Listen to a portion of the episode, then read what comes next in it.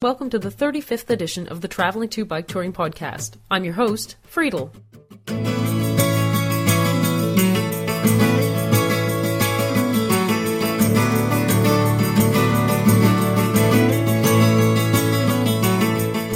Today we're talking to Marija Kozin, a woman who got on her bike in 2006 and spent 30 months cycling solo from Slovenia to Beijing and back again.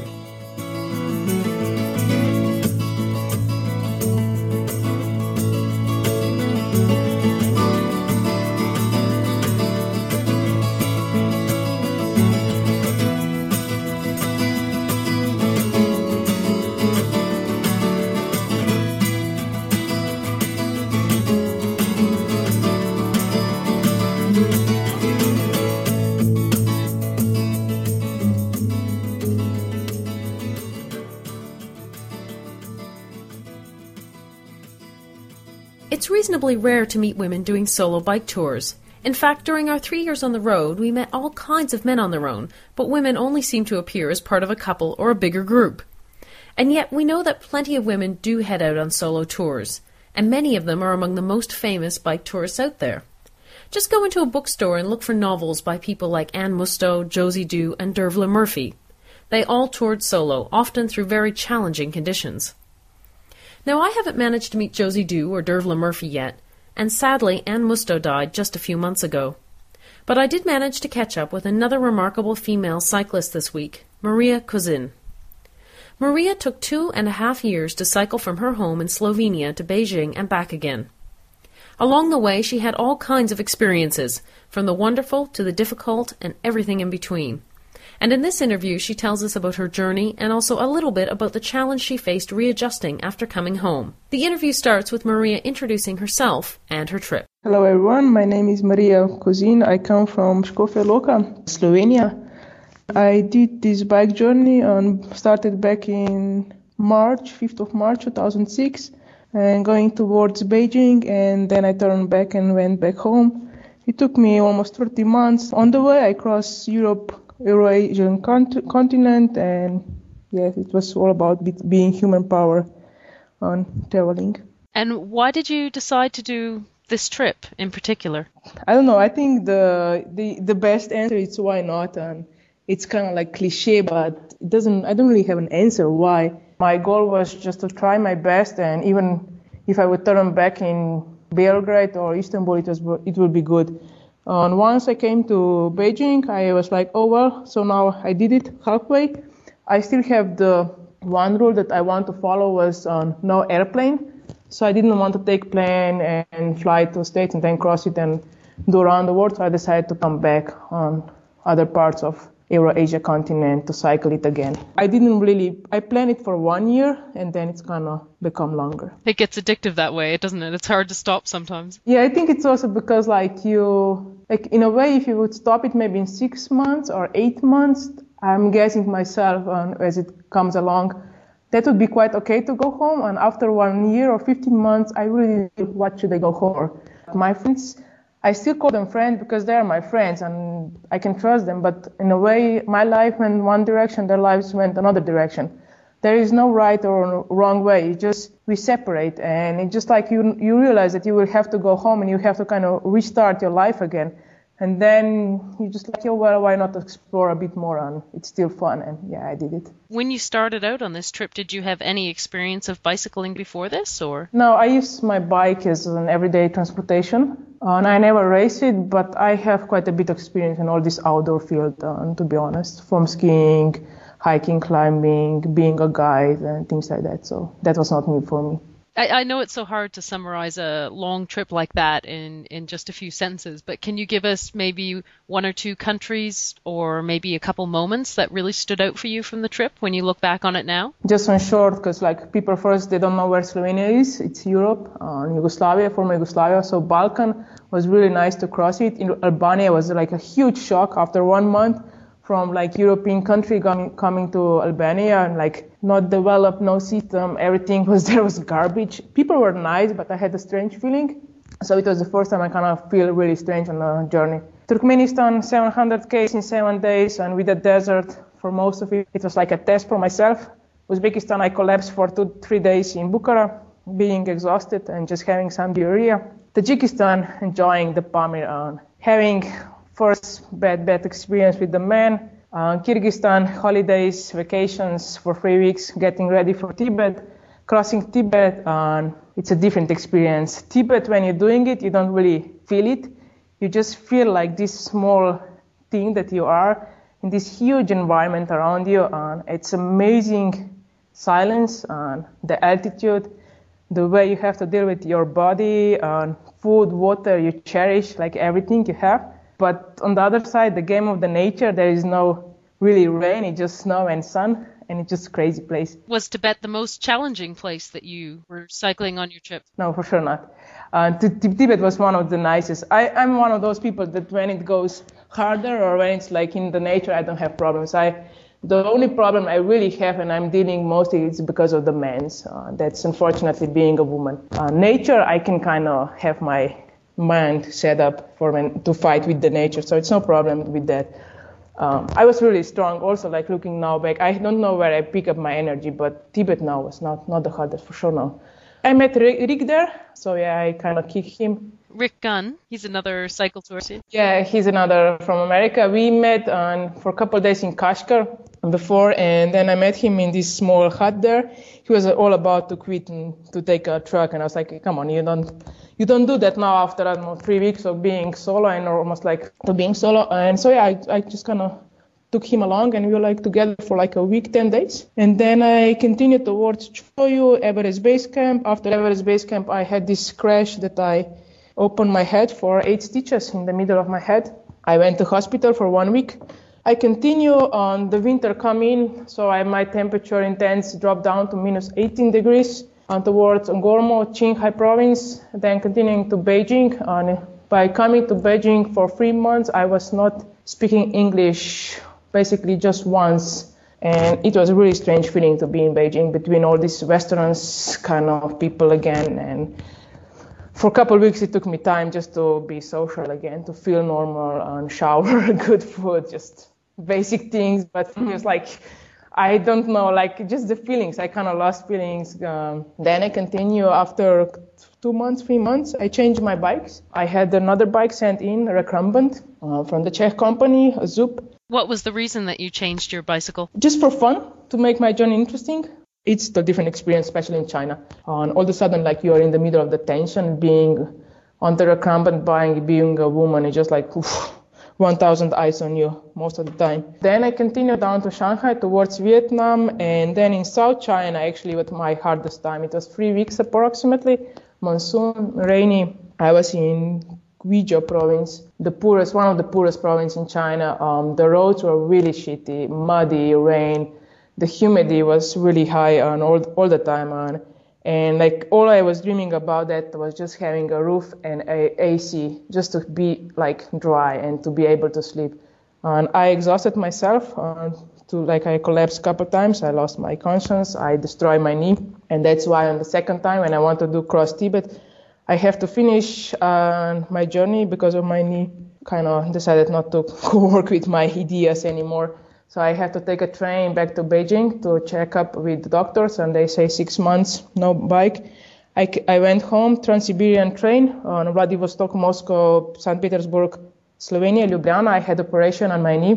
Then I fly back to Shanghai to do re- recovery. And then after a couple months, my knee was good enough. I decided to say goodbye to Shanghai, take my bike again and finish it. So I crossed Kazakhstan, Azerbaijan, Georgia, getting all of life in Georgia from war to peace to hospitality, which is amazing in this country crossing Turkey, Balkan, and home sweet home. And the hardest thing it's to say goodbye to parents, and it's the most beautiful things when you come back. You must remember that day very well, the day you came back into town. Like it's like yesterday. Um, it's not about my town because I crossed my, the border where I used to work before, and then next day my parents came because my dad decided to ride the bike on with me for last two days, and so my my mom drive my dad to that place. Uh, and yeah, it was just it was amazing because when I was home for the first time on with my knee operation, I was home for like three weeks. I was not really home. Like physically, I was there, but mentally, I was still in China, and I was just doing this physical thing to have operation done and fly back. So I was not like part of my family. And but then second time it, I was feeling home. And then my, my dad joined. We had the rain and wind for last two days. was quite crazy. And then my dad was kind of like complaining. He's not like a regular biker. He does sports, but not like biking in all the all conditions. And I was like, you know, now you're just getting like how my journey was. Uh, and then yeah, then we at last in Ljubljana, which is the capital of Slovenia, my mom joined us. So for last half an hour, one hour, we biked together. The weather was not nice, but it was just really nice to be in like in company of my parents. And then at my home street, they prepared me like a little party and my neighbors, and they wanted to do it. And even though I'm like totally against those things because I still, I thought and I still think this is not something really special. Like it, it changed my life, but it's not really something that should people kind of make a big thing out of it. But oh well. And then one later, I prepared like a big party for my friends and relatives and just also showing some pictures. And that thing was kind of like a reward or like thankful note for my friends or my family friends because honestly, the journey is not, it's something that I had to do or I, it was this need inside me that I had to do it. But for my parents, there is like no need that they should understand. But with all their strength and everything. They support me. And for them, it's a marathon run. It's for my parents and my brother or some of my friends. And because they don't understand why I have to be in Georgia during the war. They don't understand why after the fall in Tibet, I still have to, I have this question. Like I call home after being one week in the hospital and I was like, mom, you know what? I'm thinking about taking a bus back to the place where I had the accident because I didn't do this 160 Ks. And my mom's like, what are you talking about? Like they don't understand that I really appreciate the way they support me, and I really, they're amazing people. I don't know. They don't understand, but they, they still love and they still support, and this is what's really like huge for me. They were able to get over their own limits to kind of get you support, and it's just amazing, amazing thing. And what was one of the best days on your tour? Is there one that really stands out for you? Just one day? Oh, that's hard. I don't like I have this little game in Tibet with nature that was also quite outstanding because like sleeping in minus 15, 18 degrees was Celsius was like um, sleeping for maybe three, four hours, then trying to sleep for another two hours and then shivering. And the whole body system changed. And like I had no, no need for toilet during the day because it was too cold. And just in the evening, I would drink tea. And then, yeah, just the whole game with the nature was interesting. Um, so one day, let's let's think about it. Yeah, definitely this in Turkey. Crossing Georgia for me was happy and really sad, and it was really, I was really stressed. And I finished it, and I had another problem with the man just the last night in Georgia. And then I came to Turkey on Posof.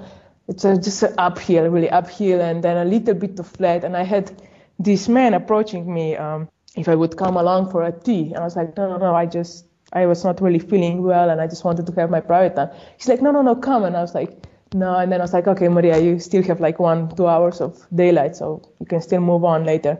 So I follow him, and then he's like, yeah, this is my place. We're like, what?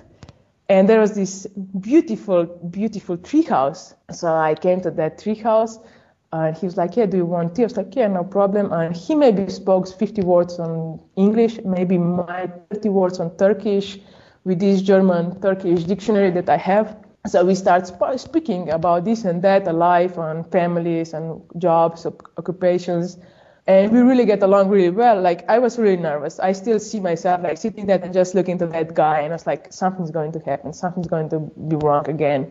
And but no, he was just amazing.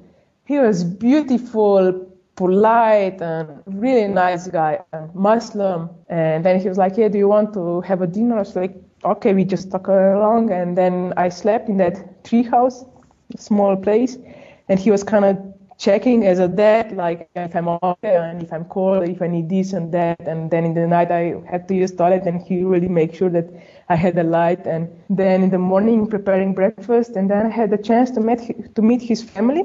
So I met his family, wife and two sons, and daughter, and then we met, we went for a mosque, and then he joined me for 30, 40 k's on a bike to the first and bigger city where he was also visiting some of his friends, and seeing that man on a bike on this Turkish kind of half working bike, but that smile was just beautiful. Like this whole experience of, of this man was just amazing. And I, I'm saying, like, if I had to travel for 30 months to experience this one night with that man, it was worth it. Because that's the reason that, like, I still believe in this world, and the, because of people like that. Uh, it was just one of the incredible, like, it's a beautiful, beautiful person. Like, just take this sunshine person, um, and it's it's not it's not like fake. Like in China, I had some problems because like this kind of no losing face and thing culture.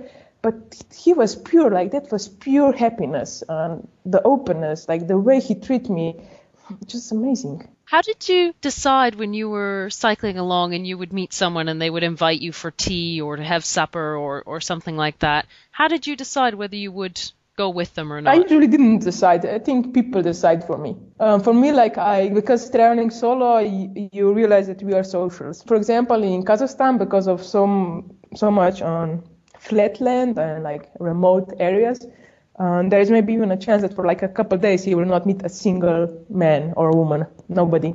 So whenever you have a chance then to speak with someone, it's like yes, party time, even if just for five minutes. so you really concentrate to meet someone. But then on the other side, I met some people, for example, in Kazakhstan, because I was on this road for a couple of weeks. There you have two roads, south or north, and I was on the north towards Aralsk and Aktyubinsk. And some of the people, they used to go for work and home on the same road, and they were like regulars, and I was regular there, so they kind of take care of me, just bringing me like breakfast, yogurt and bread or water, and yeah, so like you don't decide. Most of the times I didn't decide. It was more about like people would approach me and then we start talking and considering the time of the day. And like when I started my journey, I realized already the first day or when I quit my job, now I have time. Um, and I think maybe was my last time in my life, maybe that I have a time and money to do whatever I want to do, to be who I want to be and just to, to live it uh, not to really go by any other expectation, just to go day by day and be there who I am and with whom I am, um, just to experience it. And maybe also because I, I really, I think I really opened myself a lot to experience things, and I truly try to understand people. Um, maybe also that's why I had bit more problems because um, also I learned Russian on the bike journey on the bike itself, so that's also was quite intensive. But people then really, especially in this part of the world, Central Asia, they really like the fact that I was able to talk with them in their own language. And you never got tired of the attention? For example, you mentioned in China when you had, you know, a thousand eyes on you. Yeah, but it's like, but then you still have to think about it like I have this choice and I'm, I'm their foreigners. So this is part of the game. It's also like in China, that was really one of the best things on a recumbent bike was I always bring the best out of the people. And then putting these people, they were poor. They have these basics in their life, and, but they are still smiling and they're kind of approaching you. And what what or how much I can lose and when I just put them on the bike and just kind of drive them around. Like it's just there is no way to pay that. Like it's you just kind of have to realize that yes, you will go uh, further and you will go in some other places and then you, you will have your own time. You always in the big cities, you always can go to hostel and stay there for a week or even I don't know, like in Azerbaijan, for example, I was in a room for one week because I was sick and tired of sun. So not even meeting people, but I was sick and tired of sun. So those are these extremes when you realize that now you just have to be on your own. I, like a lot of times, I'm just kind of putting myself in the way that, like even Chinese people, they don't invite you because it's different culture, but they would still help you out. And I think at least a little bit I can should try to give back. Um, and this was my thing. Like I couldn't pay, I don't know, for scholarship. There is no way. I don't have money, but I could mm, put some scholars on the bike, or I could stay with, in some village for a week and just teach on Chinese, on English, pardon, for to Chinese students. You also sometimes you just let decide like today I don't feel as a market person, and you just continue. You don't go for a market. You just buy like food and continue. Like there is no rule. For one thing, for on the journey like that size, it's there is no rule and there the rules are to be broken to broken and even all the bureaucracy paper stuff no way it doesn't work did you have many problems with bureaucracy at all or um, yes no no i was a really lucky winner because like in iran i got my visa on the fourth time and then in china like there were so many other people they have problems with and i was like one of the few that i know uh, that I always get my visas for three months. Or Tajikistan, like I should get a letter of invitation, but then the guy, the ambassador was like, uh, where you come from? Slovenia, Yugoslavia, former. And uh, he was like, do you speak Russian? I was like, yeah, I understand a little bit uh, from Serbo-Croatia. It's really close languages. And he's like looking at me, he's like, you look like my daughter. I was like, what? And then I was like, I was just thinking to myself, please give me a visa. And yeah, he gave me a visa without any letter of invitation or recommendation. I was like, yep. Considering visa papers, no, I didn't have major problems. No. Like it was wasting time a lot of times, but still at end, I, I always get it. And I assume you were traveling on a fairly tight budget, were yeah, you? Yeah, my budget was 10,000 euros for whole journey. Wow. So you were doing a lot of camping and out in the wild and just cooking your own food? Yeah, yeah. And then being invited in Central Asia quite a lot of time. Um, but then just staying with basics. And when I when I stopped in Shanghai between for two, three, four months, I earned just to pay my bills in Shanghai. So I didn't spend on from my budget. I, that's maybe also the reason that I would like to say that for that kind of things, you don't need money. And you need the heart, you need the mind, you need support from your home or from your friends, whoever you feel close to. But definitely you don't need much money. It's all about what you really want. If you want, if you, if you really want to do it, you will do it. If you don't want to do it, don't use excuses that money is a problem. Were there ever times where you thought, I just wish I had a little more money though? Um, on the bike journey itself, to have more money, I don't know. I don't, I don't really believe that it would change anything because it's my lifestyle, the way I, I travel. Like I knew that was my budget. Unfortunately, I have a great parents. I have a great family background. So I knew that if something goes wrong, my parents would support me. But it's just my personal thing that I like to spend my own money for my own things. Um, so like that was a little bit open budget in case of something goes wrong. Because of bigger budget, I wouldn't really change anything, to be honest. We've talked a lot about the journey itself, but I also wanted to ask you a little bit about your experience coming home. In emails before this interview, you told me that you had a hard time readjusting to life after finishing your big trip and just processing some of the experiences that you had during your journey. And I'm wondering if you think that difficult reintegration was because you were traveling solo and you didn't have someone to talk things out with as you were traveling. Yeah, and also when you're on the road, like everybody just wants to see you happy and even on your home when you're home like i was happy and i'm still i, I have my happy days but i also have other sides. And people just want to society itself want to see happy people. But i was like you know sometimes like after i would have a strange night with somebody would come along or there was definitely for a couple of days i was not a happy person. But then i just kind of switched myself. The explanation i have now myself i switched myself to put this frame, okay, I'm a happy person, even though inside myself I have no feelings. And that's like these feelings and passion. This is the two things that I'm kind of like, it's much better now. To on, to be honest, like the first half a year comparing to now, life is much easier now. Definitely, I'm progressing on. It's just giving time and keep it keep it positive and yeah eventually things will come back to the place and everything will be another mosaic to be rebuilt another nice picture to be done with my life a bit like being on the bike tour itself. You just have to take it slowly and, and day by day. Yeah, and, but it's also like it's a bit different. Like now, I do have to search for others. I do have to share things. I do have to try because also it's my personality. Even before, like I didn't really talk about my other things much, and I'm not like totally open.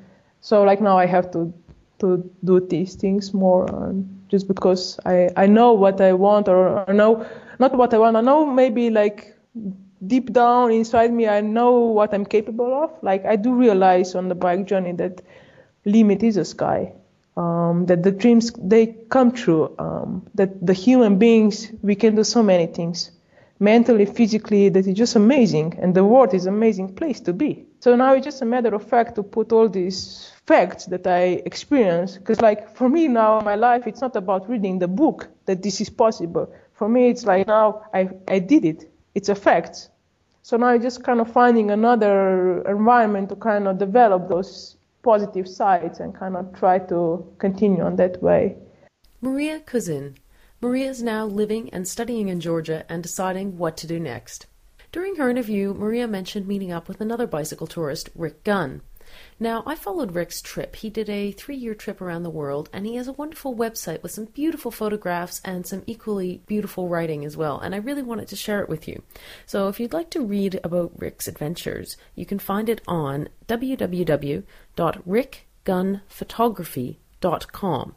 And Rick's name is spelled R I C K G U N N.